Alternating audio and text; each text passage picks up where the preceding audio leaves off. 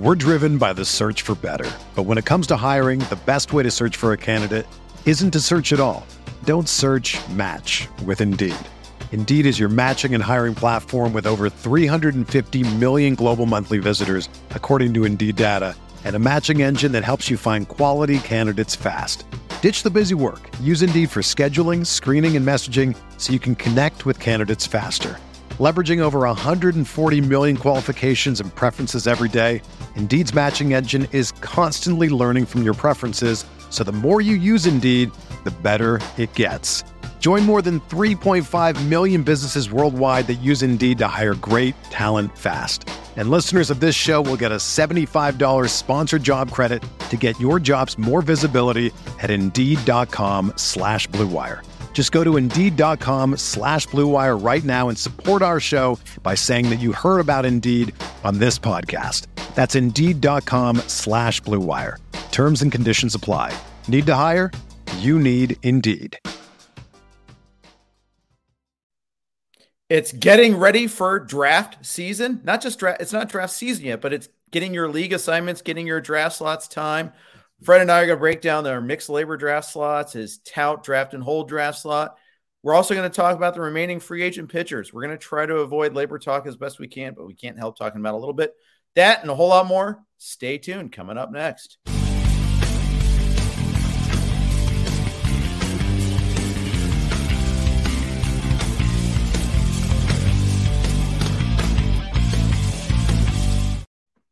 Hey, everybody. Welcome to the RotoWire Fantasy Baseball Podcast, but brought to you by the good folks from WynnBET. I'm Jeff Erickson here with Fred Zinkie uh, in balmy Canada. Uh, and I'm here in LA, and we are happy to be uh, doing our uh, th- Tuesday night podcast again. We had a lot of fun the last couple of weeks. This week, we're going to be talking about free agent pitchers. Those pitchers still on the market, and they're all going to sign in like two days after the lockout eventually ends. Uh, so we'll talk about those guys and where they might go and how it affects things, whether we like them or not. But first, uh, it's draft slot and draft assignment time, Fred. Uh, we got our Razzball leagues today. We got TGFBI last week, and we got our draft slots in uh, mixed LABR. Yes, which we will both be participating in mm-hmm. exactly one week from tonight. We'll have to plan that. I'll, we'll have to we'll get on the DMs later this week and figure out when we're going to record next week because next week around this time we'll be getting ready to, to right. do our first. That for me that'll be my first like live. It's not live in person, but like quick time draft of the season. Yeah, that's right. And uh, yeah, all my other drafts have been slow drafts, so uh, that's going to be wild. You got a better spot than I did, though. I got an earlier spot than you did. So by you saying that, are you saying that this year, just the earlier your spot is, the better? I am saying that. Okay, uh, so so is your so cadence right now that. like one to fifteen?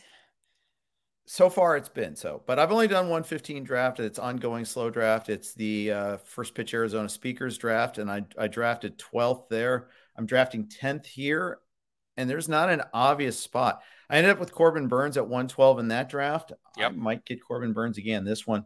I know our buddy Paul Sporer took uh, Ozzie Albies at 10th overall.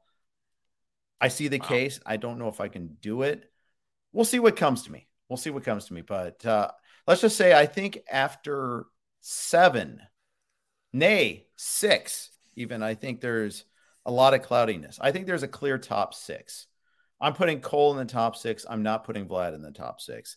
That's my revolutionary statement. Uh, and a 15 teamer, I don't want to get no speed. We've talked about that. Yeah. Uh, yeah. Uh, it sounded like I was trying to do a double negative, but I really wasn't doing a double negative when I said that. Uh, maybe, but you know what? Then again, if Vlad's sitting there at 10, it's going to be tough. I don't know, dude.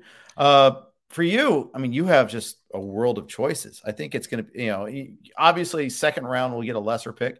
But the, the other sneaky thing is it's just a huge advantage having that early third round pick, I think. Yeah, the the early third round pick I, I think is nice.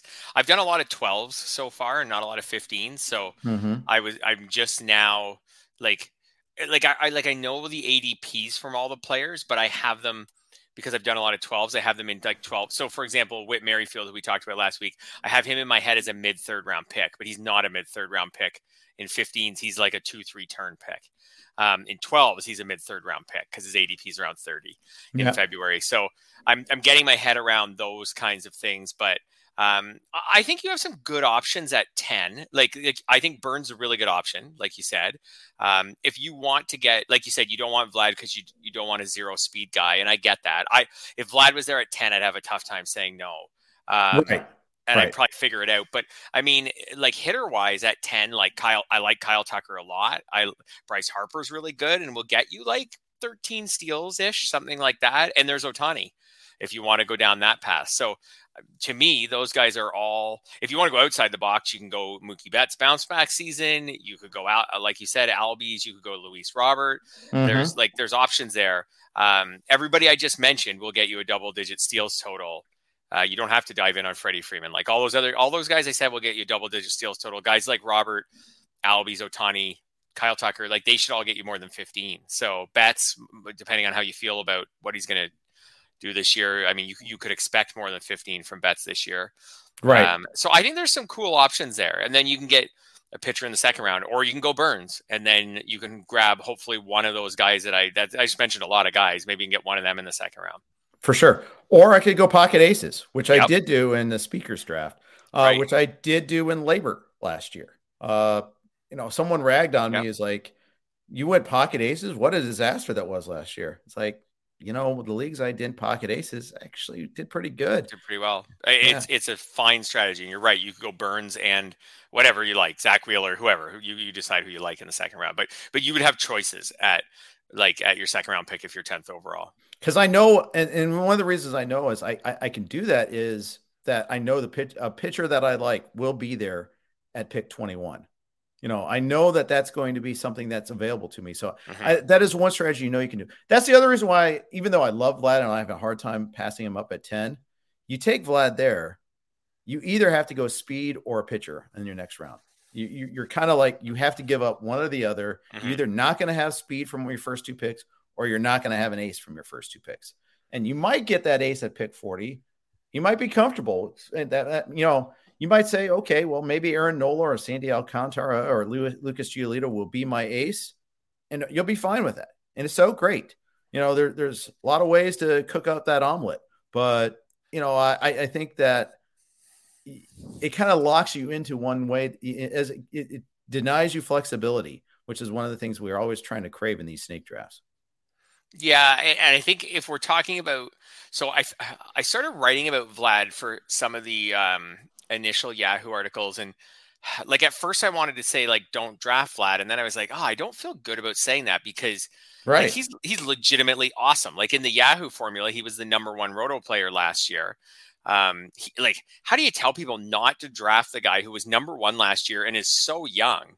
Like like that seems like eh, when you can get him maybe in the middle of the first round. So so that seems like bad advice so then I started right. thinking about it a little more and I said well he's not really for me, probably. But so I think the path to Vlad is bottom up drafting where you identify some late round speed guys who you like, and you're and you look at their ADP and you're like, okay, so I like whether it's whether you like Lane Thomas, Garrett Hampson, um, whether you want to go on, whether you believe Andres Gimenez is going to be get God, I'm gagging. I'm suppressing a gag reflex here. So Raimel Tapia, um, those kinds of guys. I'm just looking at guys on my list who you know who kind of go later. Right. I'm just kind of scrolling way down on my list and looking at guys who you know whether you want to have get Nicky Lopez. So you'd be like, okay, all those guys aren't very good. However, a lot of the guys that I just mentioned are going to get or should get like 15 plus steals, which is what you wanted for your first round pick. And when you take Vlad instead of Kyle Tucker, you are getting a better hitter in the other categories. Like Vlad should beat Kyle Tucker in the other four categories. So you're really just trading. Like you're, you're going to get Vlad. The other guy's going to get Kyle Tucker. The other guy's now 15 steals ahead of you, whatever, 13 steals ahead of you. And then later in the draft, you're going to pay for that, but you have better in the other four categories. Later, you're going to pay for that because you're going to draft Garrett Hampson at a time when he drafts someone who's a better all around player. Let's say he drafts Mark Canha and you draft Garrett Hampson. Mark Canha is a better all around player in the other areas. You get your steals back. So you have to have like a plan, I feel like, like around Vlad, where you've got some targets late where you're like, okay, I'll make those 15 steals up back. Because it's not like all these first round guys are getting 30 steals. Like Trea Turner probably is, but like Kyle Tucker, Bryce Harper, these guys are like 15, right? Yeah. Vlad's going to get you like three. So you're giving up in comparison to those guys like a dozen steals. You got to have a plan to make up the dozen steals later. Or like you said, you go for some steals in the second round and you've got a plan for your pitching where you're going to load up maybe in rounds like five, six, seven, or six, eight, ten, or something like that on starters because there's guys sitting there you like who who you think could be aces this year.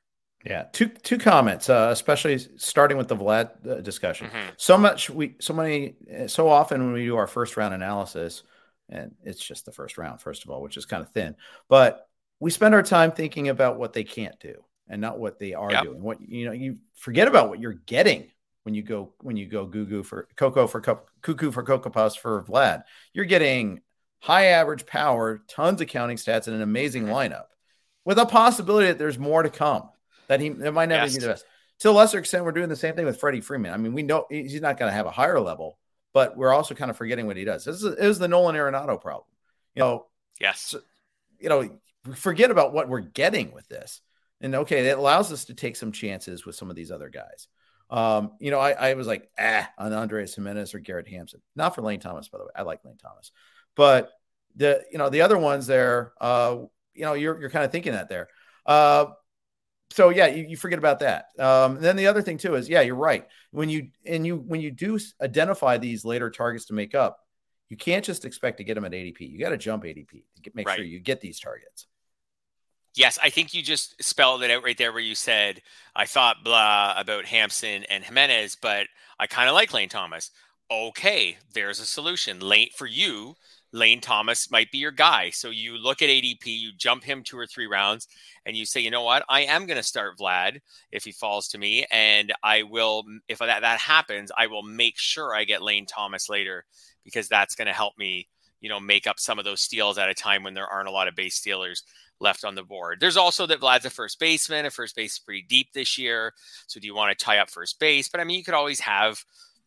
I guess you can have three first basemen. You can have a corner and a utility. But again, now now you've got three guys probably who don't steal any bases: the first baseman, the corner, and the utility. So now you know you now you got really got to push steals in the middle infield and the outfield. Right. You know, assuming you don't get Realmuto or something like that. So it's just tricky building around Vlad in a roto league in this environment. But but like again, when I was writing the articles, I, I didn't want to say don't pick Vlad or Vlad's not a smart pick in the first round because like he is if you if you have a way to build around him. And I think that's actually even more true in like 10 and 12 team leagues. The 15, like those steals are going to dry up really fast. They sure are. Uh, yeah. And that's great. You know, question about that. Mark had a good question about the late part of the first round. Uh, he goes, Mark Carrios, is it crazy to invest in Acuna late first if we don't know where he is at, is at right now? Rather take Vlad or Acuna? You know, that, that's a really good question. Yes. Is Vlad going to run? How many games is he going to play? Will we ever have any games? Uh, and how does that affect Acuna? Um, sorry, I, I, thought I'd say it, not not have any lockout related comments, but I can't help myself. Uh, it's a really good question. If Acuna, if we don't know Acuna is going to run, why is he a better pick than Vlad? Uh, and you know, he's not, because if he's not running, he's he's actually going to get you less, uh, you know, a lower batting average most likely. Uh, he might get you better counting stats. We we're not quite sure though, and we don't know how much he's going to play. Typically, Vlad goes well before Acuna for what it's worth. If you use the NFBC ADP, and I know there are plenty of sources you can use, but NFBC Vlad's your sixth player taken, Acuna is your eleventh player taken. That's why you're talking about, you know, you know, Vlad is almost certainly going to be gone, probably in this our league in LABR the 15 team draft that we're in when I'm drafting 10th. Uh, but if he isn't, I might have Vlad versus Acuna as my pick. If someone pushes up Corbin Burnes, and that's entirely possible, someone might be big on Burnes. Wouldn't be a surprise. His ADP is exactly 10. If he all, all it takes is two people to want pitching early, and then that that that door is closed to me, I might have that as my choice. Yeah, absolutely. And Acuna, like I always say that uh, every single player in the pool, like we could write a positive bio and a negative bio on during draft season. In fact, if you do enough reading and listening and looking around, you will find almost every player. You will find someone who's really high on them and someone who's low on them. Um, yeah. Acuna is probably though like really more so than anyone else. Like like I I would say had Acuna not been injured, he would be my first overall pick this year. Like that's where we yeah, were going. Of course. So so if you want to go the rosy view, you'll say, "Hey, modern science is really good. He's really young. He's really athletic. He's going to bounce back from this fine, more like a football player who who who gets hurt and like an Adrian Peterson and comes back and is great. And Acuna will be fine, and the season might be delayed, which will mean he'll, he'll he might not even miss any time, and you could get like a one-one type player at 10th overall or 12th overall or wherever he ends up going. And obviously, the negative view is way easier to write. He's probably going to start the season on the IL. He probably won't run as much this year. Who knows if he'll have any recurring issues with this? Why bother tying up your first round pick in someone who's already banged up when you could go and take Bryce Harper, who won't be banged up until June? Right, right. and you know, Bryce Harper came off an MVP year. Well, it should be yes. an off year. Who knows? Yes. You know? Yeah. Numerology. It's science. Yes. Uh, yes could very well be. I, I think Tucker is a very strong consideration at 10 too. Uh, I think he's great. Yes. Yeah. Absolutely. I think he'll probably get higher in the lineup this year. Like he, like he deserves that, I think, at this point to get a better spot in the lineup. But you're talking about a guy who can hit you 30 home runs, steal 15 to 20 bags, and hit for a high average. Like like he's right there and doesn't have like the Harper kind of inj- a little bit of an injury history or inconsistency. Harper's got those little batting average seasons. I, I think those two are an interesting discussion because they're often drafted very close to each other this year. When choosing a draft spot, we always spend a lot of time just looking at the first round, but that's not the only drop off. There are other drop offs mm-hmm. too. Uh, how much of a consideration do you put into those other rounds when you're trying to select where you want to draft from? Yeah, I, I try not to go too too deep on it. Like, so I'm doing mine right now for the tout draft and hold. So it's its own entity because it's a draft and hold, not like LABR where we can make trades. Um, but I have I have to send Todd Zola my three. I, I, get to pick my draft slot third out of everyone because I won a league last year, but not this league. So I got to pick third. Um, so I have to send Todd three picks of where of my what draft order I'd like because I'll get one of them.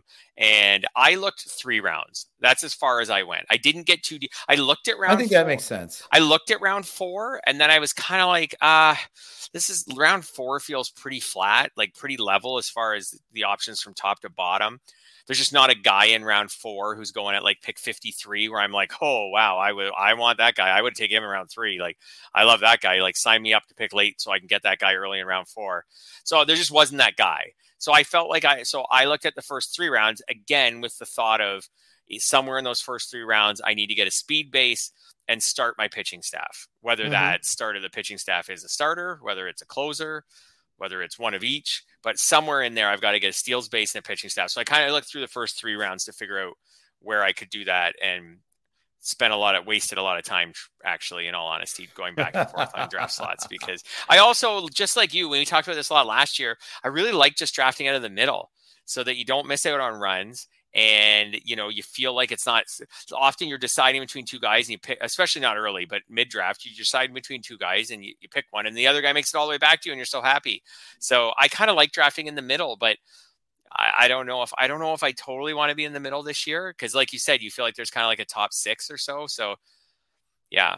So th- these were tough calls. I ended up sending todd I could, I could still change it. He hasn't sent us back to us yet. So i sent him five four three Nice. I'll put that on the podcast. If someone wants to steal one of them, I don't care. Because well, after you you'll get one of those three. Absolutely. And I, yeah. I spun around in circles for like 45 minutes trying to decide like when I could have been getting something important done, trying to decide what order I wanted to put everything in. So I went five, four, three. Maybe Fred, just trying February. to stay There's little... no such thing as important stuff getting done right now. Yeah. Um, there's no urgency in baseball. Certainly sure. not in Major League Baseball. There's not important. God, I did it again. Done. I talked about that. You did. Sorry. Just briefly. Um, you know, I felt like five, four, three, five would. I think I'll end up with five. I have to if I have to guess like that the other guys who are ahead of me will probably not pick five, unless they hear this and they're like, "Oh, great idea, Fred. I'll take five. But if, if that's what you're thinking, go for it. I'll just take four. I don't care. Yeah, screw um, Fine. That's, that's fine. I thought like that gets me like a little bit towards the middle but still gets me in that top group like you were talking about of of hitters right. where I could or or Cole. Like I can either choose Cole or I'll probably be able to choose between a couple of hitters and pick my favorite. Sure. Yeah. For sure. Uh, you know, and it's funny. It kind of goes, you know, whether you prefer the middle or the, one of the ends kind of speaks to your personality. But do you want to avoid jumping ADP or do you prefer to jump ADP? Mm-hmm. Do you are you an ADP jumper? Um, you know, it, it, some people like to do it. They like to start runs. They like to kind of create that chaos. The only problem is that can be done to you too. Uh, and that that's the tricky part there. You can still get nailed by runs in the middle. It's just absolutely mini yes. runs, especially, especially with closers. Yes. You know, other positions maybe not so Catcher, much. Starting catchers, to- I've seen that before where you're like, oh, there's still like there's three catchers I really like. Like none of them are gonna go, or not all three of them are gonna go, and boom, boom, boom, mm-hmm. and they go. Maybe even you got four catchers you like, you know, for your second catcher. You're in round 21, and all of a sudden there's those mini that happens sometimes in the drafts. There's those mini catcher runs it's so funny you say that because in this uh, draft that I'm in, I got dre- I got stuck by the dre- the dreaded second catcher run. Yeah, um, you know, don't get stuck by that. It happens. It always happens. Like like like people are sitting on a bunch of those guys who are not good, but like a yeah. little better, a little better than replacement level, and then mm-hmm. you're in like round 20, round 21, somewhere in there, and someone's like, okay, it got I'll- even worse. I 24, 25. I got Okay. Well, it got it was bad. Uh, uh there was f- uh, four catchers in my queue. Mm-hmm. Torrens, uh, Mejia, Barnhart, and Stallings. Well, th- three of those went, and then okay. like there's only the people behind me. I'm drafting the 12 spot. They all had two catchers already, so I'm like, all right, I'm going to take Chas McCormick here because what the heck? I'm talking about him live on a podcast with Scott Genstad. He's recommending him. I'm going to take him now because Scott's smarter than I am. Of course, Stallings goes two picks later to Greg Ambrosius. I'm like, what? What are you doing to me? You, Greg, you have two catchers. You don't need him. He's like the last guy getting like regular starts. So now for my second catcher, I've got like Jonah Heim and Ryan Jeffers, and I'm hoping one of them kind of busts through and gets more playing time. And I'm gonna have to take it's a 50 rounder, it's draft and hold, so I can't pick anybody up. So I'm gonna have to draft five catchers now, and that's gonna be really stupid waste of, of resources there. But uh, just but I you now you wish, you wish now that you started the run. Yeah, mm, kind of. But really, it's still second catcher at the end of the day. So not really. I'll just yeah. find upside guys and hope that they beat beat the clock, like Gabriel Moreno, uh, something like that. Try to get him a little sooner, even though I have my doubts whether he's going to get a whole lot of playing time this year. Just right. because I like Kirk, I like, uh, I, well, I kind of like Jansen. I think between the two of them, though, it's going to be hard for Moreno to break yeah. through this year, unless unless they trade one of them I think that's the only way I get start to get hot right. on Moreno would be if they trade one of them. And the later the season starts, the less likely that happens. By the way, too. Uh, yeah. Just I think they'll just he won't have as much time to get. Although he'll be in he'll be in because he's not on the forty man yet, right? So right. he can he'll be at spring training on time. So I don't know. he's there right now. Yeah. So favorite spot is five four three. Um, I, I, it was for forty five minutes around two o'clock this afternoon. Okay. If I had to do it again tomorrow, I, I was actually thinking at one point I was going to go one two three. I, I also thought at one point I was going to start with six, like how you mentioned, like those hitters plus Cole. Yeah. Then I kind of went to five because I was like, you know what, the draft starts in like two weeks. I think I'd rather have like like a choice. Sure. Like not not be locked in. I mean, none of them are going to get hurt because they're not doing anything in the next two weeks. But but I was more like I think I just like to have a bit of a choice and between a couple of them and not get locked in. But I could honestly change my mind, and I don't think I don't think your ten spot is bad. I, will be honest, I don't really love being at the very back. I was just, that was my next question: is what's the one spot you year. don't want to be in? I I I was there last year for our LABR draft, and I hated it. Like I was 15th, mm-hmm. right. and I hated it. I took Freeman and Lindor that one of those was good, one of those was bad, and then it was just a long wait for that three four turn, and I took Zach Gallen on that turn, and he was kind of banged up all year, and I don't know, I just I didn't really I did not enjoy that, and then this year, like it's fine, I'd find a couple guys on that turn, whether I went hitter pitcher or something, but there's to me there's no one there where I'm like, I, like so for example, like you mentioned Paul Sporer taking Albies at pick ten like if you're in love with Albies, like you, I think then you're cool with drafting 15th, right? Because yeah. you'll get Albies or 14th if you don't want to get hemmed in on the turn. You can get Albies and have your pick of maybe any pitcher outside of Cole and Burnes. Sporer in this league? He was in it last year, wasn't he? Um, he is not. He jumped to another LABR league. Ah, okay. So I'll mm-hmm. get Albies if I want then. Um, you could. I, I, could get. Well, I mean, I don't know if you'll get him in round two. I think he'll probably be gone by then. Maybe. Maybe. I got to do some Oppo research. That's the thing is like, I really should consume more content from our industry, but it's so darn hard. There's so it many is. good things out there. Uh, I got Alan Alan Harrison, the fancy fix at 11, Ray Flowers, fancy guru 12. Ray's been talking football this time. He, you know, he's not going to give it, give anything away. Okay, Rudy, Rudy, you know, he's got his own rankings. He's know who he's going to take, and uh, Steve Gardner and Joe Sheehan. So Joe's a wild card. Chances are the player will be young. Um, he, Ray will take, Ray will take hitters. I would be surprised if Ray takes pitchers. I feel like Ray will point. take hitters. That's so. That's one more good good pitcher that comes to me in round two. That's a good way of looking at it there. Yeah. Uh, and Steve is a classic take what he gets sort of guy, and totally. He, he's not going to let any trick go by. I'm going to say Steve gets Mookie Betts somewhere. I feel like Mookie Betts is a Steve type pick. Like he's just a pick that makes a lot of sense. Like we're all downgrading him because he was like a bit down last year, but he's still awesome and he's not old. And I feel like Mookie Betts is like a Steve Gardner type pick where he picks him and you're like, yeah, that makes a lot of sense. Like he'll be as good as last year or better. And then he is. And then you're like, great pick, Steve. I feel okay. like that's that's a Steve Gardner pick. Here, here, I'm going to give away a big tip to the league members that aren't listening. But if they okay. are listening, pick 21. Mookie Betts is there. I'll take him. Um, that is a promise. I will take him. Not even a conditional. I do not think you'll have that option. That's I, I agree with you, but I've had it. I have had it yep. in a 12 teamer before. 15 teamer, not so much, but I think that 15 teamer, uh, that dy- dynamic changes things a little bit there. All right. Time for us to start tackling the free agent pitchers. We'll do starting pitchers first, then we'll do uh, relievers that are available. And these are all just guys that are unsigned right now. Get speculate where they're going to go, what we like, like or dislike about them, etc. But first, a note from our friends at WynnBET. WynnBET is now the exclusive sponsor for RotoWire's fantasy podcast. WynnBET brings you all the latest action, the user friendly interface, moneyline bets, boosted parlays, over unders, round robins, live betting, and so much more are at your fingertips. You want a break from sports betting? Head into WynnBET's digital casino and take a spin on roulette. Double down in blackjack, where you'll see Fred Zinkie sitting in a nice tuxedo. Slam the slots or try your hand at Baccarat. He, you know, you should do tuxedo at Baccarat, but Fred's a blackjack player. I, I can just see it.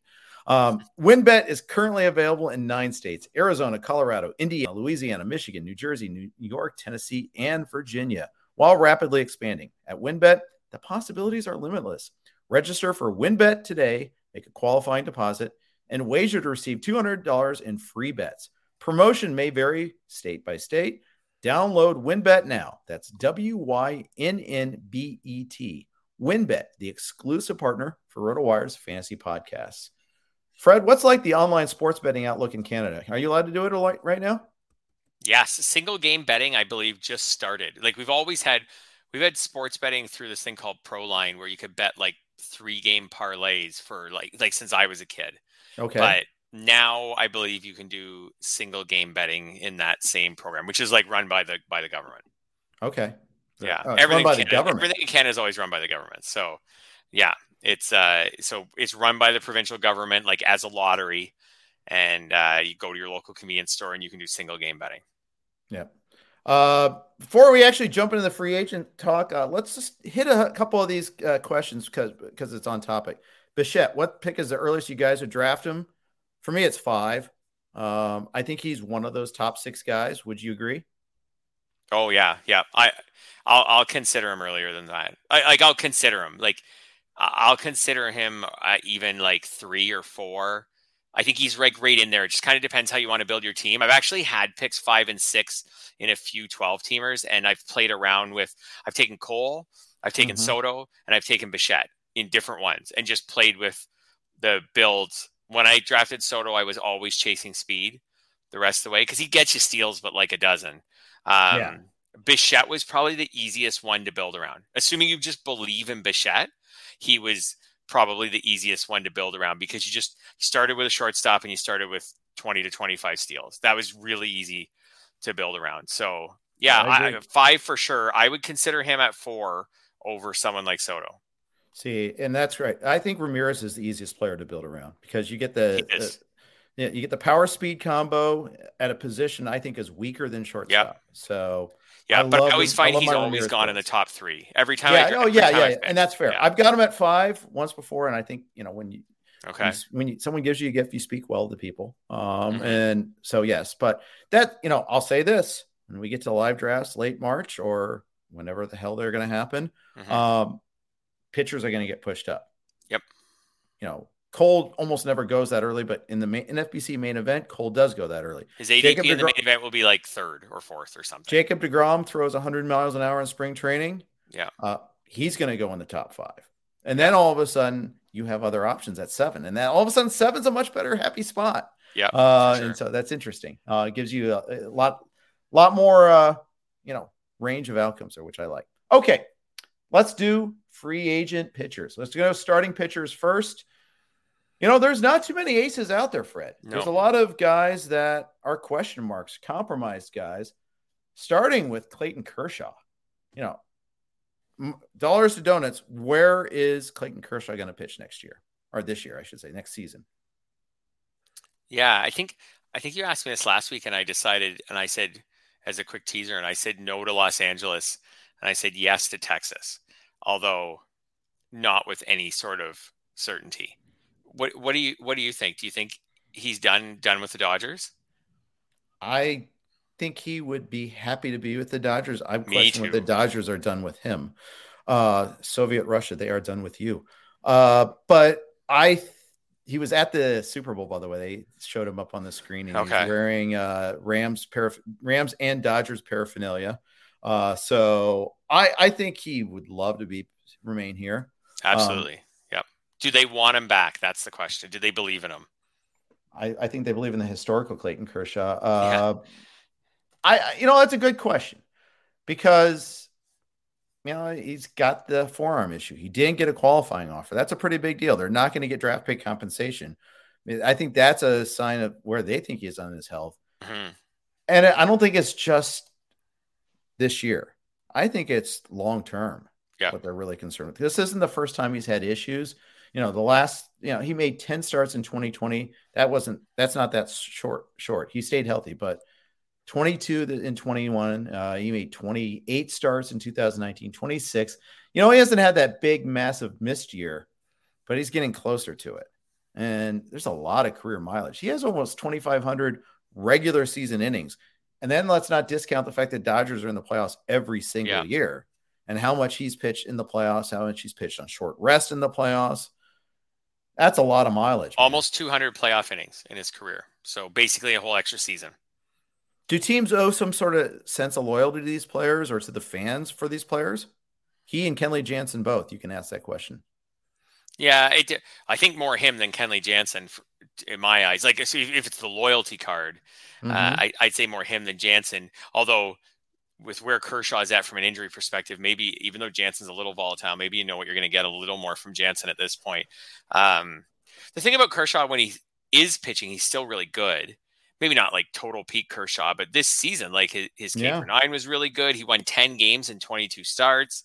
Um, his whip was 1.02. Like they, like he, he's still good. So yeah, it's really how healthy they are. And maybe the, what the Dodgers thought was, you know what, we see this lockout coming a mile away let's leave him. Let's see where he's at at the end of the lockout rather than locking him up in November. And then who knows? Let's make knowing that nobody else was going to uh, right.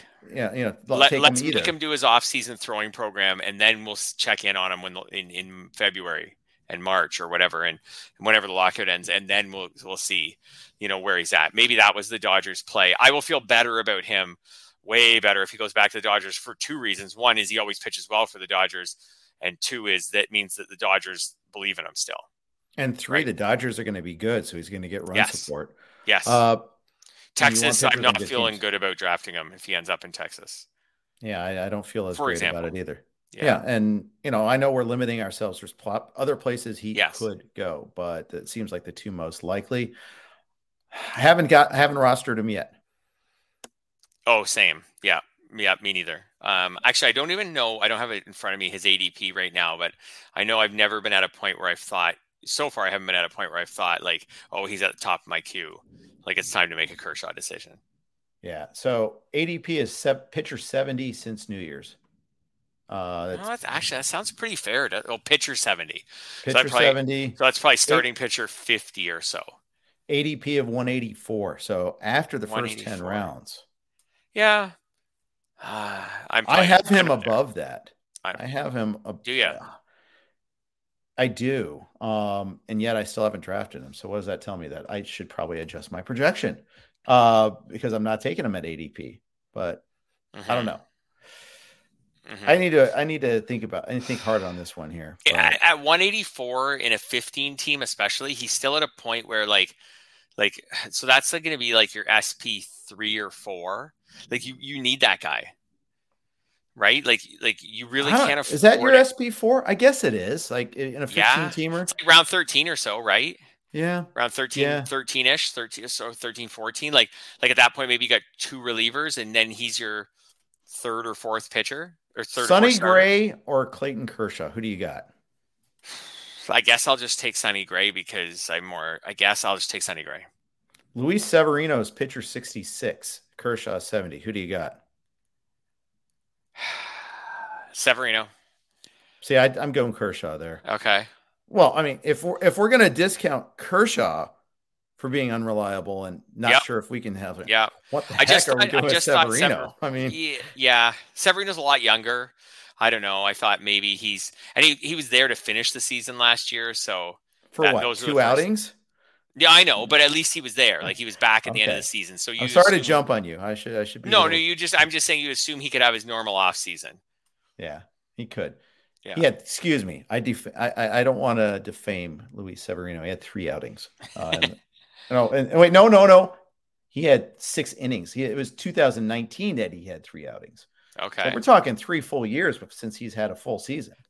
I believe I rostered Severino in a league or two in the last week of last season.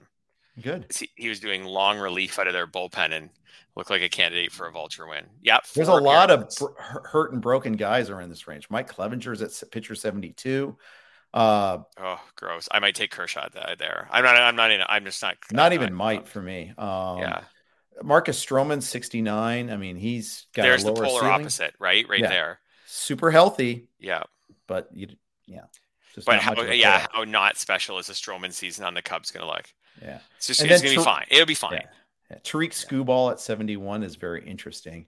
High ceiling, low floor. Um, yep. We don't know how good Detroit's going to be, but we think they'll be better. Uh, yep. They Detroit sneakily was pretty good in the second half. I think we've made that point on these podcasts. Yeah, they're starting but, to turn the corner. Yep. Hyunjin Ryu is at pitcher 74. I'm all over Ryu over Kershaw. I think I have an anti Ryu bias from being in Toronto and just worrying about his injuries from start to start. I, I'm I'm not in on Ryu. I'm okay. not, but I honestly think this might be a me problem. Okay. I just, I don't know. I didn't feel. I was really happy with how he did his first season, even though I didn't. I had. I was wary when they got him, and then yeah. I guess I shouldn't be so hard on him because he did make he made 31 starts last year, but the 437 ERA, the low strikeout rate. I don't know. Mm-hmm. I just mm-hmm. don't know if he's going to turn all that stuff around. He's going to be 35 when the season starts. 35. I have an irrational bias in favor of Ryu. I just like him. I yeah. drafted him. I, I, I want to yeah. go back to the well. I th- felt like I, you know, I, I, read about how he, well, I read because uh, a listener on our Sirius XM show pointed out how like he was separated from his family all year last year and how it really affected him. I want to buy into that narrative. Yeah, maybe that, and he did get worse late in the season. Now I attributed him getting worse late in the season to him wearing down. Like his probably worst, is a little both, right? His worst month was September. His second worst month was August. Right, like his second half ERA was 550. His first half ERA he was good. He was 356. He was like just what you wanted. And then the second half, so maybe he missed his family. I felt like he wore down yeah, narratives are tough to once they get in your head. Narratives like I was always worried about him wearing down, and then he did wear down. So I was like, see, he wore down. Now I don't want this guy, and he's not a high strikeout guy. So I was like, now I don't want this guy. But maybe I should give him a little more credit that with his with his family by his side next year, he'll last. He'll he'll be fine. It's a good point about being a non-strikeout guy, though. Too, if right, uh, you, you're doing if you you you got a couple of high K guys early you're ahead of the field in terms of like your pitcher one and two versus others pitcher one and twos and strikeouts, then it's easier to roster you. If you're chasing starting pitching though, then it's a little tougher. So, for example, Ryu made nine more starts than Kershaw last year and had one fewer strikeout. Right. So, I mean, you don't need to get in the strikeouts category at least. Like Kershaw could have a handful fewer starts than Ryu and still at least meet him there. Now, okay, so taking that a step further, who's going to have better ratios this year, Kershaw or Ryu? Well, like just looking at their ratios always, it seems like it would probably be Kershaw, unless you just think Kershaw won't be. I guess if you just don't want Kershaw because you think he's not going to be healthy. If you think Kershaw's going to throw 100 innings, then you then you take Ryu. I think that's the argument. That's pretty so, much it. And if you think Kershaw is going to throw 100, so it's almost Kershaw against himself. And if you think Kershaw can throw 130 innings, then you take Kershaw. Which is funny because I've got him for 132. There you so, go. Oh, there you go. I that's do have Kershaw over you. Yeah. yeah. Um, Carlos Rodon, speaking of guys that we don't know how many innings he's going to throw, and we don't know where he's going to throw. Again, another team that didn't offer a qualifying offer to their semi-injured pitcher. Uh, yes, and that would felt like a weird one because, like, like, like it's not like I don't know. Kershaw is older than Rodon. Kershaw has way more mileage on him. Um, I, I don't know. The like the Rodon one to me felt weird because the White Sox are trending up. Like they're trying to go for a World Series right now. He mm-hmm. was terrific last season. I know it was only 24 starts, but like if they believe in him, you'd think they'd be like, this guy is like an ace level guy. We've had in our organization the whole time. Like, let's get a couple more ace level years out of this guy, but they didn't. They didn't do that. Yeah, they didn't. What do they know? Uh, I think it was a little of Jerry Reinsdorf being cheap.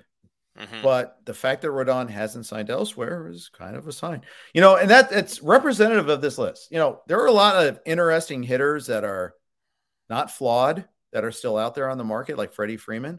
Mm-hmm. The pitchers that are out there aren't nearly as interesting. All the the, the starting pitchers that were mm-hmm. fully confident about, I don't know, maybe you, your research is, indicates otherwise, but they all have little like yeah buts. They're all like or like eh, maybe. I, I haven't found like that one starting pitch, especially starting pitching. I haven't really found anyone that I'm like really that excited about. No, you can. You well, you, I think with the pitchers, you can see why all these guys are didn't get snapped up at the beginning. Why they're yeah. all still free agents, right? Like, like I'm sure in front offices they're sitting there saying, "Well, what do we want to do about Rodon?" Who, by the way, is is sneaky old. If I if you had asked me how old Rodon was before right. We started this, I would have said like ah, 26, 27 and he's 29. Turn he'll turn 30 right after next season. Yeah, he was drafted in 2014. Yeah, um, and he made it to the bigs in 2015. Mm-hmm. Interesting, and, and, not for like a cup of coffee. Like no, he made it to the bigs for 139 and a third innings. Right.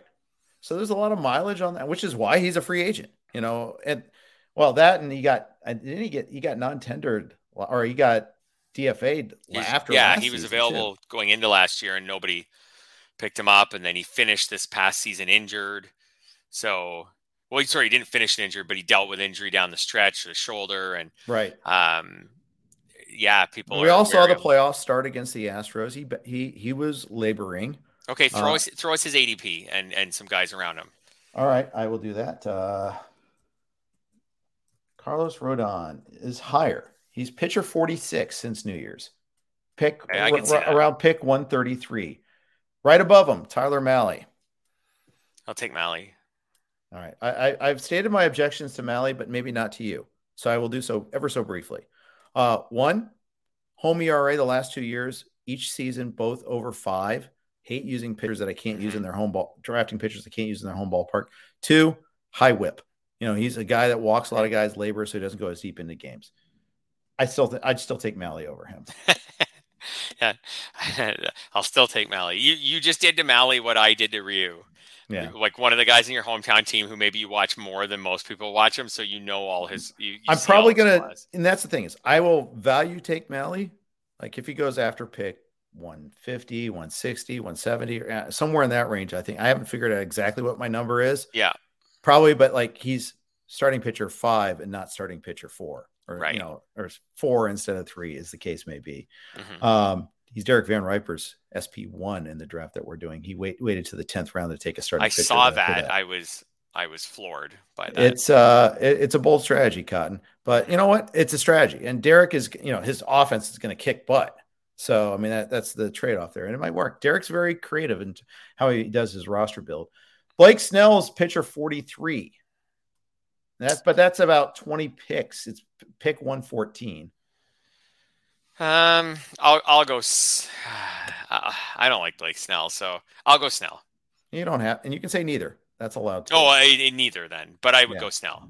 Shane McClanahan is one above that at pitcher 42, pick 113. Sure, I'll take him.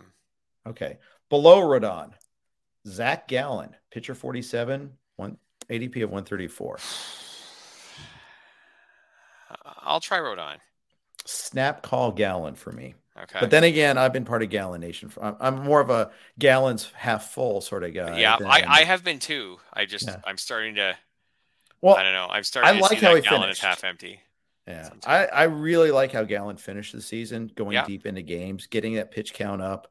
Uh, I he got he didn't get hurt pitching. He got hurt batting and had mm-hmm. this weird fluke injury and spent a long time trying to recover from that. Now, Arizona sucked rocks last year and they're probably going to suck again this year and that that does drag him down some. But I'll take I'll take Gallen mm-hmm. and hope that they do better in his starts this year than they did last.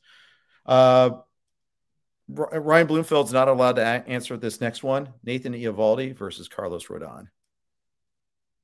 Eovaldi. Yeah, my name ain't Nathan Eovaldi.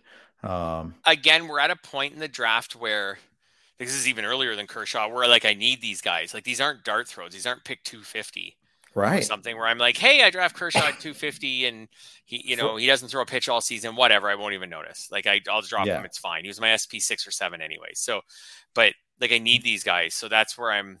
I'm not feeling them call this the lesson of Sixto Sanchez. This is about where Sanchez yes. was going last year. Yeah. I drafted him in the main event. Team finished fifth, but like two points out of the money. Mm-hmm. Uh, Shu and I did this, and you know, if I had only gotten, you know, uh, you know, a reasonable pitcher in that spot, mm-hmm. imagine how different that season would have gone. Yeah, or or anything, not just a pitcher. Could have been a hitter, and then I got another pitcher later. Mm-hmm. Yeah, uh, I'm going to discount Rodon at this price. That that's one of my takeaways from this. Pablo Lopez Speaking of guys that have some question marks shoulder wise, he's Big the next time. pitcher down. Gallen versus, I mean, you can say Rodon versus Lopez and say neither. I'm, al- I'm going to allow that because that's going to be my answer. I know, but neither's not a fun answer. I'm I'm saying Rodon. All right, I'm just going to go a little farther down and go with old, reliable, boring Chris Bassitt. I would take Bassitt. Yeah, give me old, reliable, boring Chris Bassitt. I give I go Eovaldi over Bassitt, but Bassitt over almost every single one of these other guys. right, these other guys. Yeah, that makes sense. Uh, I would say Snell over Bassitt. I I, I like Snell okay. better than you do. Yeah, um, that makes sense. But I'd go Bassitt over Mahle. Uh, next pitcher, Shane Baz. A lot of spec on him. Could be awesome. Mm-hmm. Really fun guy, but we really don't know. I might take Rodon. I mean, because Rodon could be awesome. So Sure. Like, like well, he was awesome last year. So I, I got nothing against Baz. I, I'm kind of, I, I, guess I'm not hating on Rodon as we do this. I just probably want a little of a safer profile. But mm-hmm. if I was gonna go risky, I think Rodon's a pretty cool option, like compared to some of these other risky guys that we've mentioned. Yeah. By the way, the lesson here is there's a lot of pitchers in this range, starting pitchers in this yep. range. We're still at pick average pick 141 here, 140.57. So Mm-hmm. I've mentioned like eight starting pitchers, and they're all within the same range of each other. I'm going to give you two more, and then we'll move on. Uh, Framber Valdez and Sean Manaea. Both of them over. Yeah, me too. Yeah, me too. I, I mean, again, they fall into that. Like they don't have injury problems right now. Probably aren't quite as good as they won't be as good as what Rodon was last year, but they don't have injury problems right now. Yeah, I agree. We got to go a little bit quicker on some of these remaining guys, but okay. they're not as interesting either. But before we do that, quick note from our friends at Thrive.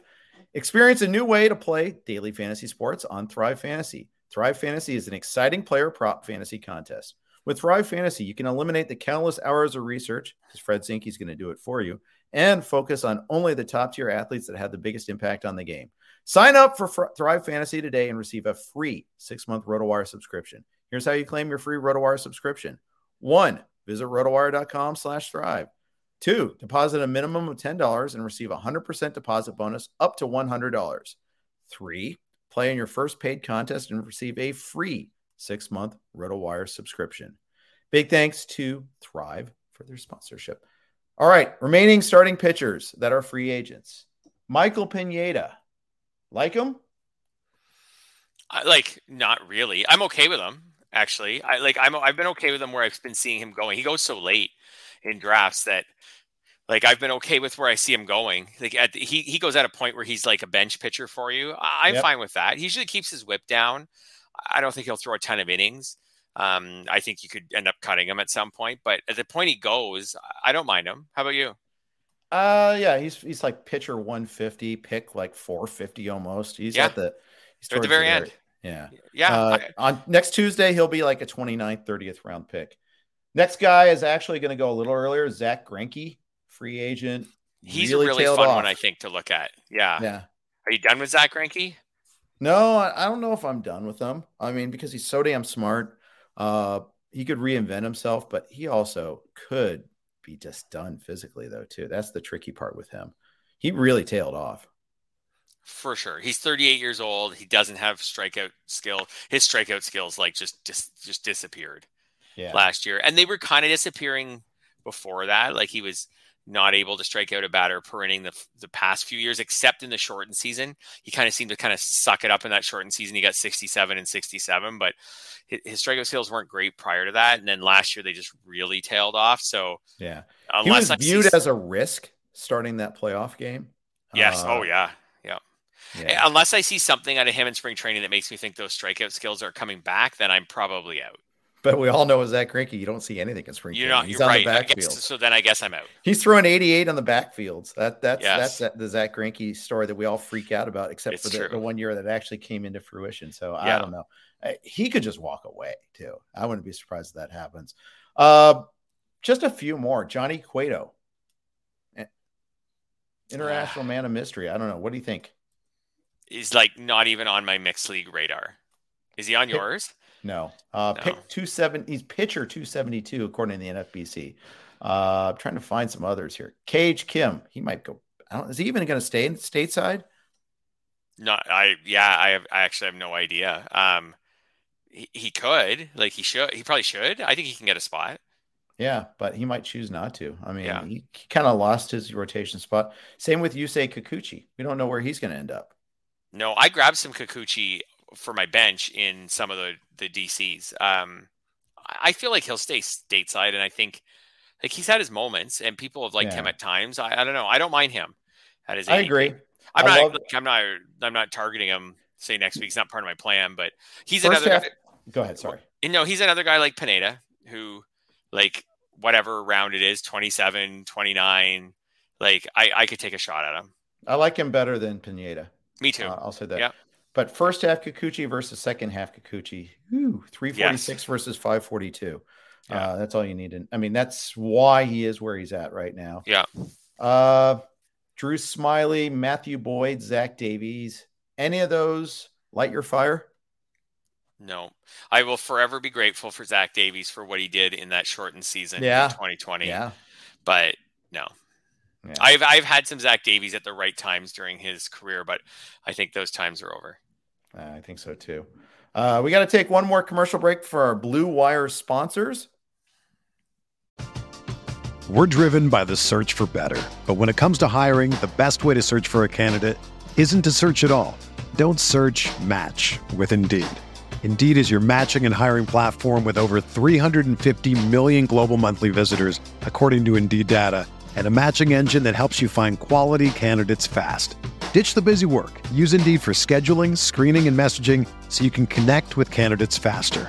Leveraging over 140 million qualifications and preferences every day, Indeed's matching engine is constantly learning from your preferences, so the more you use Indeed, the better it gets. Join more than 3.5 million businesses worldwide that use Indeed to hire great talent fast. And listeners of this show will get a $75 sponsored job credit to get your jobs more visibility at Indeed.com slash BlueWire. Just go to Indeed.com slash BlueWire right now and support our show by saying that you heard about Indeed on this podcast. That's Indeed.com slash BlueWire. Terms and conditions apply. Need to hire? You need Indeed. Another day is here and you're ready for it. What to wear? Check. Breakfast, lunch, and dinner? Check.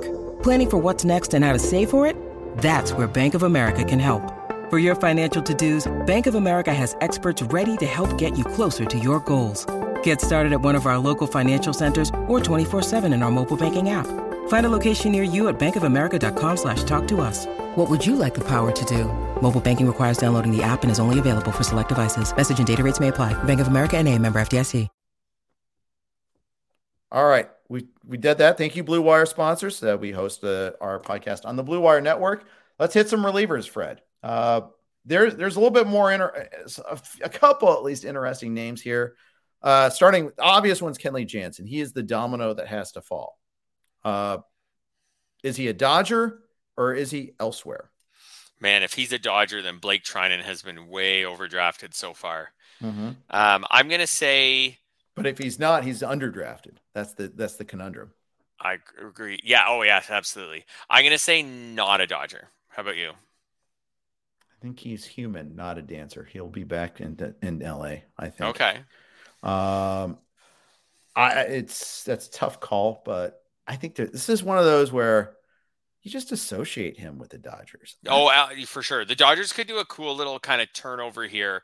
Like they, they added Trea Turner.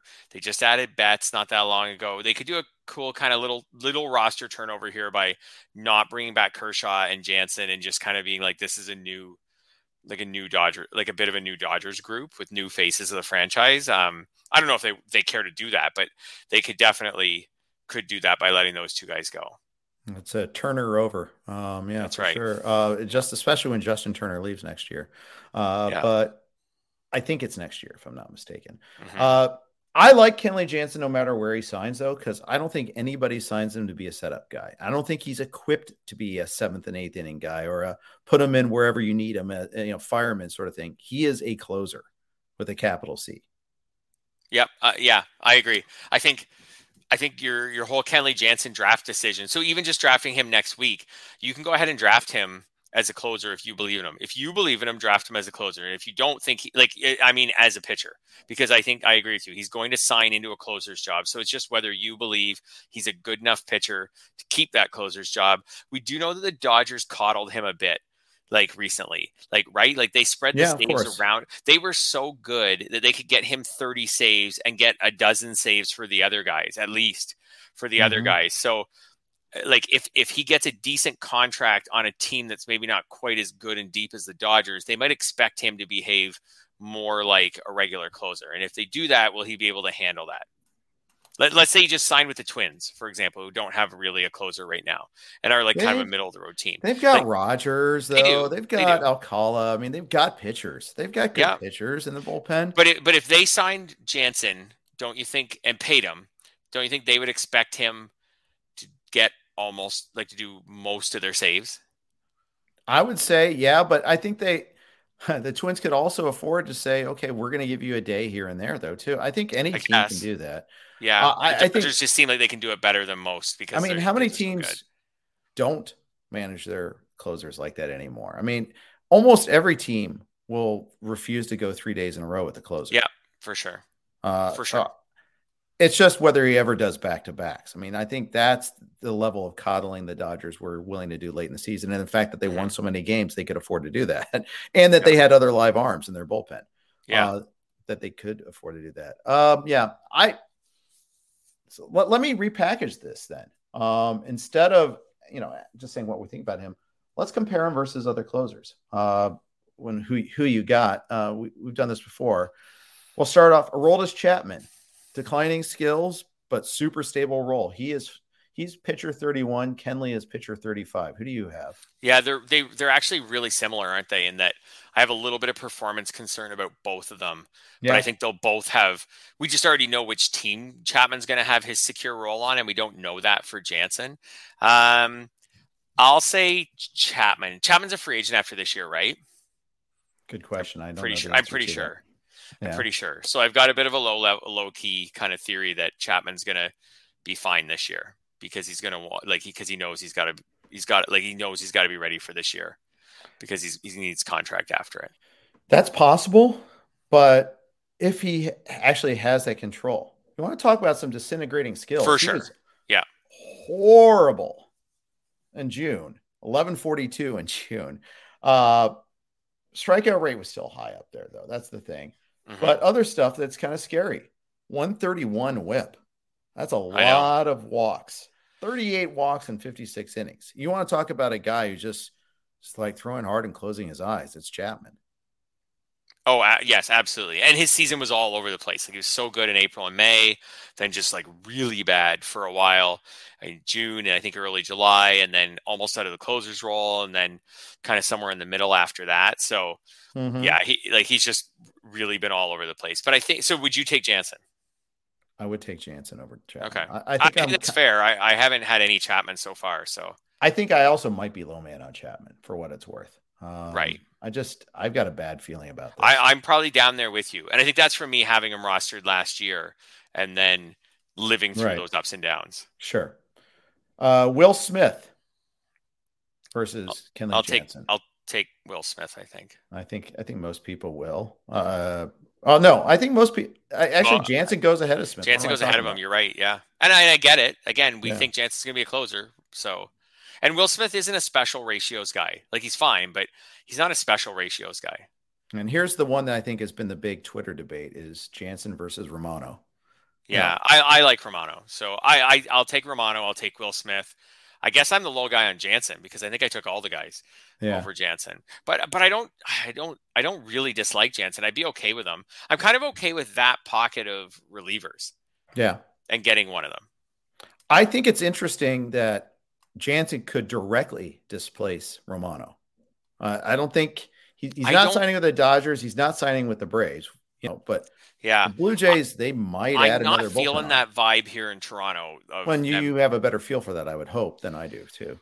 Maybe, maybe not. I just feel like the money is going to either be it's going to be spent in the infield or divvied around. Mm-hmm. Like I'm mm-hmm. just not feeling they after, especially after they signed Yimi Garcia to like a decent deal. I'm kind of feeling the vibe that yeah that, and I think Nate Pearson might end up in the bullpen, and they have Trevor Richards. Like they kind of have a deep bullpen right now until guys get hurt, but right now they kind of have a deep bullpen. I don't know. I'm not feeling that. I'm feeling maybe a, a third baseman and then maybe a, another starter to deepen the rotation. I'm I, am i am not feeling a big contract for Kenley Jansen. Yeah, uh, I, I don't think I think any contract for him is going to be one or two years.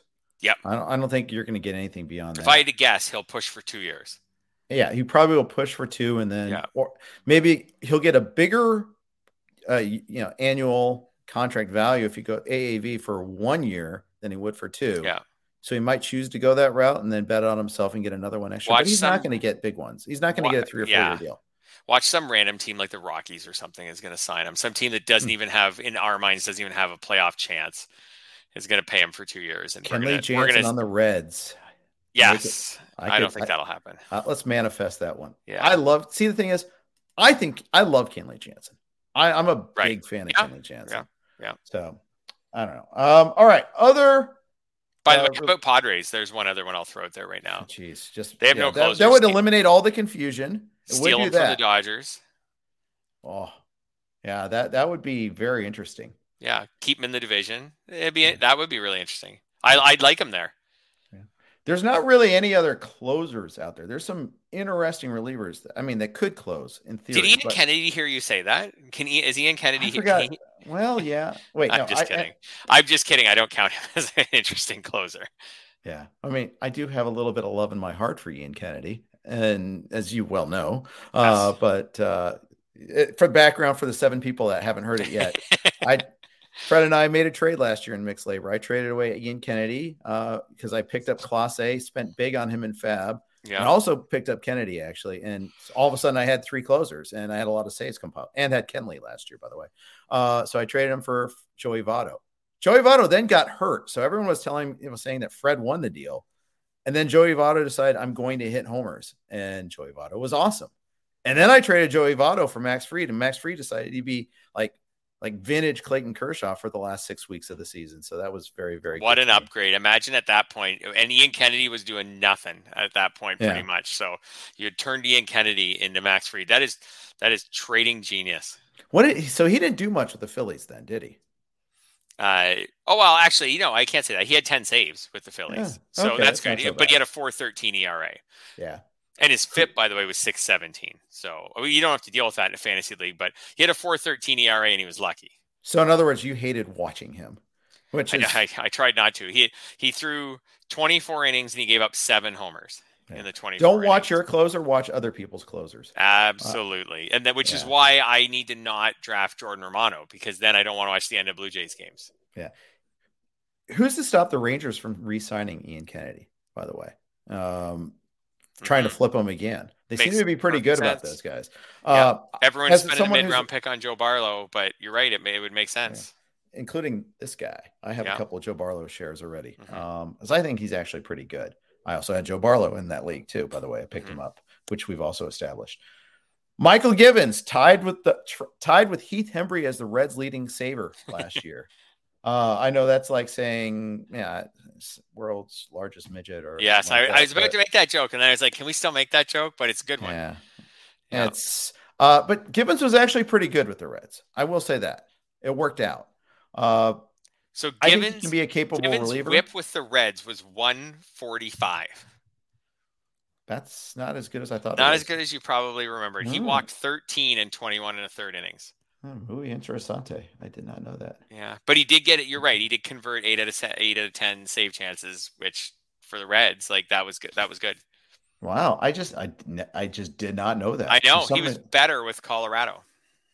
you know, the last couple of weeks he had some. He had a couple of stinkers. That yeah. probably is what. You probably uh, yeah, and by then you had already kind of got worse. what you came for, and yeah, I seem to have positive vibes about Mychal Givens, but I could be wrong about those positive vibes. Mm-hmm. Andrew Chafin. Okay, this is a guy that was actually had coming off a really good year. Uh, the A's for a while used him as a closer. Mm-hmm. He's dangling out there as a free agent. He was really good last year. Absolutely.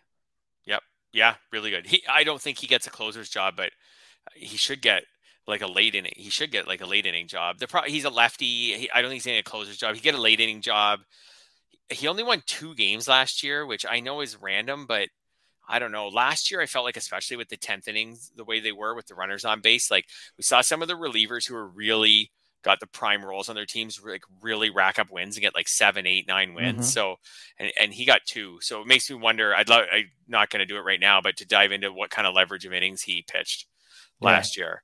But you're right. He was, he was good. Well, he was on the Cubs who stunk. Yeah. And couldn't get games to him or might have blown him after him. He didn't get any wins on the Cubs. You're right. He got his two on the on the A's after the after he got traded. Yeah. Uh, he had 22 holds and five saves. Yep. So that, yeah. that's all pretty good. Yep. Chances are he'll he won't be used as a closer though. I mm-hmm. mean, he, he's got the whole lefty specialist bias against him. Here's an interesting name. I don't think anybody talks about him that much. It's Collin McHugh. He's flat out a good pitcher. And can used in multiple roles. You know, I think we all took I think a lot of people took spec bids on him because we bid on every Rays relief pitcher at some point in time. Mm-hmm. He can throw multiple innings if needed, uh, uh an appearance. 155 ERA, 0.94 whip, 74 to 12 K to walk, Fred, in 64 innings, only three homers allowed.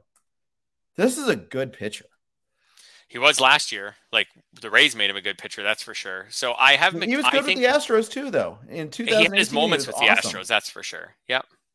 I think yeah, he's just straight up a good pitcher, and I'd like to see. I would love to see the Reds sign him. Say you're our closer. Go for it. Yes, so I think he's a good reliever. Um, I think that I own him on all of my um, draft champions teams I've t- done so far, but as like round 40 pick. Yeah. Like like nobody wants him. I take him around 40. I feel like there's a few paths here. Like he could be a really good setup man, like he was on the Rays, like or multi inning guy, but a really good just like middle reliever. He could find a team and get a closer's job or part of a closer's job, or mm-hmm. he could start. And now in his career, he has a 407 ERA as a starter. So if he starts, he's probably not that great. But round 40 of a draft Champions League, if you get a guy who's in a rotation and had a really good year last year as a reliever, like that's a worthy dart throw at that point in your yep. draft. But honestly, I'd rather see him. I'd love to see him get with a team like you say, like the Reds, who has like an unsettled bullpen, where he could quickly emerge as their best reliever. Whether they make him a full time closer or not, but quickly emerge as their best reliever. Yeah, I think that's an interesting tech. All right, yeah. two more guys. You, uh, for you, aloha means goodbye is to goodbye to Mr. Hand, Brad Hand. You hated the trade at the moment of it I happened, did. and it lived down to your worst expectations. Really awful time in Toronto. Fell apart before that in DC. You know, started the year as like a top 10 closer and finished just whew, finished it, with the and Mets. it kind of cost them a playoff spot too because yeah. they were like this close like to a playoff spot and Like, and he was a, he like he he hurt them a lot. He took two losses mm-hmm. in, in, eleven in eleven appearances. So he flew an airplane for him. He was seven twenty seven in eight point two yes. innings there. I mean, that's yes. just that's awful. Yeah. Um, and then he got released, and the Mets claimed him, and he was good again, two seventy and one twenty seven as his ratio. So yeah, it was in thirteen innings, but he's drifting. He's he's drifting out there. He's a free agent. He's not going to close anymore. Uh, gosh, I hope not. I don't think so. That'd yeah. be a really bad. Like if some team like the like bad team like the Pirates, that that would should be what he's looking to do. Find some bad team like the Pirates. Yeah. And be like, hey guys, you want a cheap closer? Can I close? Give me two million bucks. Give me four million bucks, something like that. I'll make me your closer. Leave your other guys in. Leave your your David Bednars in like higher leverage setup roles where they don't get a bunch of saves. Mm-hmm. I'll be your closer. You can trade me at the deadline if I'm doing well. That's that's what his agent should be going for. I don't see it happening. Last guy is actually a closer by the time the season ended, but he was horrible in the beginning of the season, better in the second half. Alex Colome. Uh, Twins declined the mutual option uh, and instead bought him out for 1.25. He would have made 5.5 million. He's probably not going to sign as a closer, but he actually was a little bit better. If you squint, you could see like some improvement on him. He could he could fulfill that Pirates closing challenge, I think maybe and see if they could, you know, although teams are smarter now, they don't trade for guys like that. At least they don't trade significant assets for guys like that. Did have from August 3rd on, he had 15 of his 17 saves, a 338 whip, 120, I mean, 338, a 338 whip would be bad. 338 ERA, 127 whip. Uh, still 7.4 K per nine. He's not a strikeout guy at all. You like guys that can just put put guys away when they're in the back end of that bullpen. Yeah, he. I think he's though like probably in the minds of, of major league teams like a like a, a level up from Brad Hand.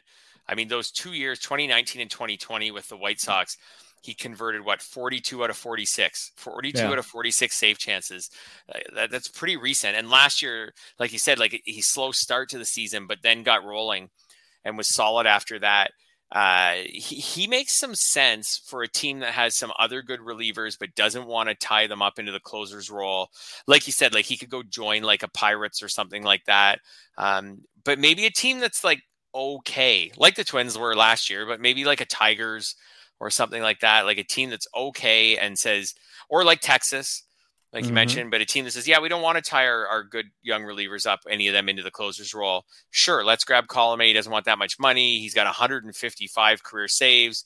Let's make him the closer, see if he can just handle the job. We know he won't be awesome at it, but we also know the job's a little overrated if we get really good work in the innings before that. For sure. I, I could see I could see him. And I haven't I have I think no shares. And I probably should have just grabbed him. He's he's just not that great even having your lineup, even if he is getting some saves because the ratios aren't always great and the you know the strikeout rate's poor. Pitcher 194 right now from New Year's on, round pick 520 or so. Your mileage may vary. I mean, that really... feels does feel actually very fair though for the yeah. possibility of a closer. Yep. Yep. Even though it's a bad one, but you don't at that pick you don't even have to use them. You, but yeah, and you probably won't use them. But you know, Cole Sulser is hanging there around that. Uh, Hector yeah. Neris is around there. Um, pitcher, yeah, closer on the Orioles. That's been a mugs game for a long time. You know, stay. It's like yes. closer on the Rockies, closer yeah. on the Orioles. Don't bother. So is it better? Is it smarter to just dra- grab Colome than try getting into those bullpens and just hope that wherever Colome signs, it's for a pure closer's role? Yeah, but the problem is he might sign with one of those teams. Is the problem, you know? Right, that, and then that's one know. of it. That's like the more likely result, yes. actually, where he signs. I know. I, I if you if you got Colome at like that late, like I don't even think he'll. He, I don't think he'll get drafted in our draft next week. I won't be taking him. Mm-hmm. Um, but if you got him that late in a draft champions, you know, if he's the closer and you just used him ten weeks out of the year, just to pump up a few more saves, or because you're in a tight saves race late, or because your other closer is hurt and you don't have the handcuff or whatever. Like I think he could be valuable. I, I, agree. The funny thing is, you know, we've been talking all about this. Like usually during that mixed LABR draft, usually the first of the expert leagues, there's like three players that are unresolved. Mm-hmm. Um, and they usually sign the yes. next day or something like that. Mm-hmm. Now we're going to have 130 of these guys or 103 or mm-hmm. whatever. Um, and so all you know, we're craving that stability, but even that stability is a bit of a mirage. You know, they're you know, Craig Kimbrel is going to get traded to one of those teams that we think has a solid closer, perhaps. or maybe he won't. Yes. Maybe, but Yes. chances are he's going to get traded somewhere. That the White Sox picked up his option in order to trade him. At least that's the narrative. So that's that's gonna. There's so many things that are going to change, and it's going to happen like that too. It's going to be crazy. But uh, you know, I, I predict there will be a lot of tanking, as in taking your time, not as in trying to lose, but tanking, like taking your time on these slow drafts in March, because everyone's going to want to try to Uh, get that'll that be annoying. Yeah. So get I- your slow drafts done now. Uh, uh, that, that's my recommendation. Don't get in these slow drafts in March because it's going to be crazy. hmm And we'll have to, be, and you have to be careful with these guys. So I learned this lesson in 2020 with Yasiel Puig. I grabbed him in LABR. He was unsigned, thinking, well, Mhm. someone's going to sign Yasiel Puig. Like he's he's got a career 823 OPS. Like he, right. he's an above average major league hitter. And at the time, he was 30 years old, and 29 actually at the time. He hadn't even turned 30 yet. And I thought, like, this guy's going to get signed for sure. 29 year old who's an above average hitter, can play multiple outfield positions. I know the, some of the problems with Yasiel Puig, but I was like, some team's going to want this guy. And I But you didn't know all the problems with the Yasiel Puig. That was the problem. That was the lesson Yes. learned. And I took and I took the you know three round discount or something. He was hanging around on our draft board, and then he Mhm. obviously never signed and hasn't played in the major sense. So someone will get burned in some of these drafts. I, I don't know. I don't think it'll be Nelson Cruz, but there'll be someone who you know is getting drafted right now who just does does not end up agreeing with it. He like thinks he's worth more than what he's being offered and doesn't never signs. Yeah, 100%. It's the Yeah. Josh Gordon problem. Uh, It'll Yeah. happen in baseball too. Yeah. Anybody among those pitcher free agents that you want to talk about that we didn't cover yet? I don't think so. That was a pretty once you hit the Mychal Givens level, like like, like, you know you Yeah. dove deep at that point. You're at the bottom of the pool at that point. Yeah, I, I think we were pretty thorough in there. Yeah. Uh, if we didn't cover a free agent pitcher that you want us to hit, just tweet at us at Jeff underscore Erickson at Fred Zinkie MLB, um, and we'll be happy to reply. Uh, Yep. So just go that way. I uh, want to thank everybody for the questions in the forum. Want to thank everybody for listening. Uh, we really do appreciate you guys listening. It's it's fun talking fantasy baseball, even in February. You, know, in fact, it's a relief. It's a release sometimes from the stupid labor madness. So we get to talk about these players for a little bit. So we do appreciate it. Want to thank uh, WynnBET uh, for sponsor. That's W Y N N B E T. Thank you for your sponsorship all season long. We'll have uh, Prospect Podcast, Clay and James tomorrow. And I need to name a guest for Thursday. I got to book that right if we're done with this. So I'll do that and we'll tweet it out. Uh, but thanks for everybody for listening. Have a great day.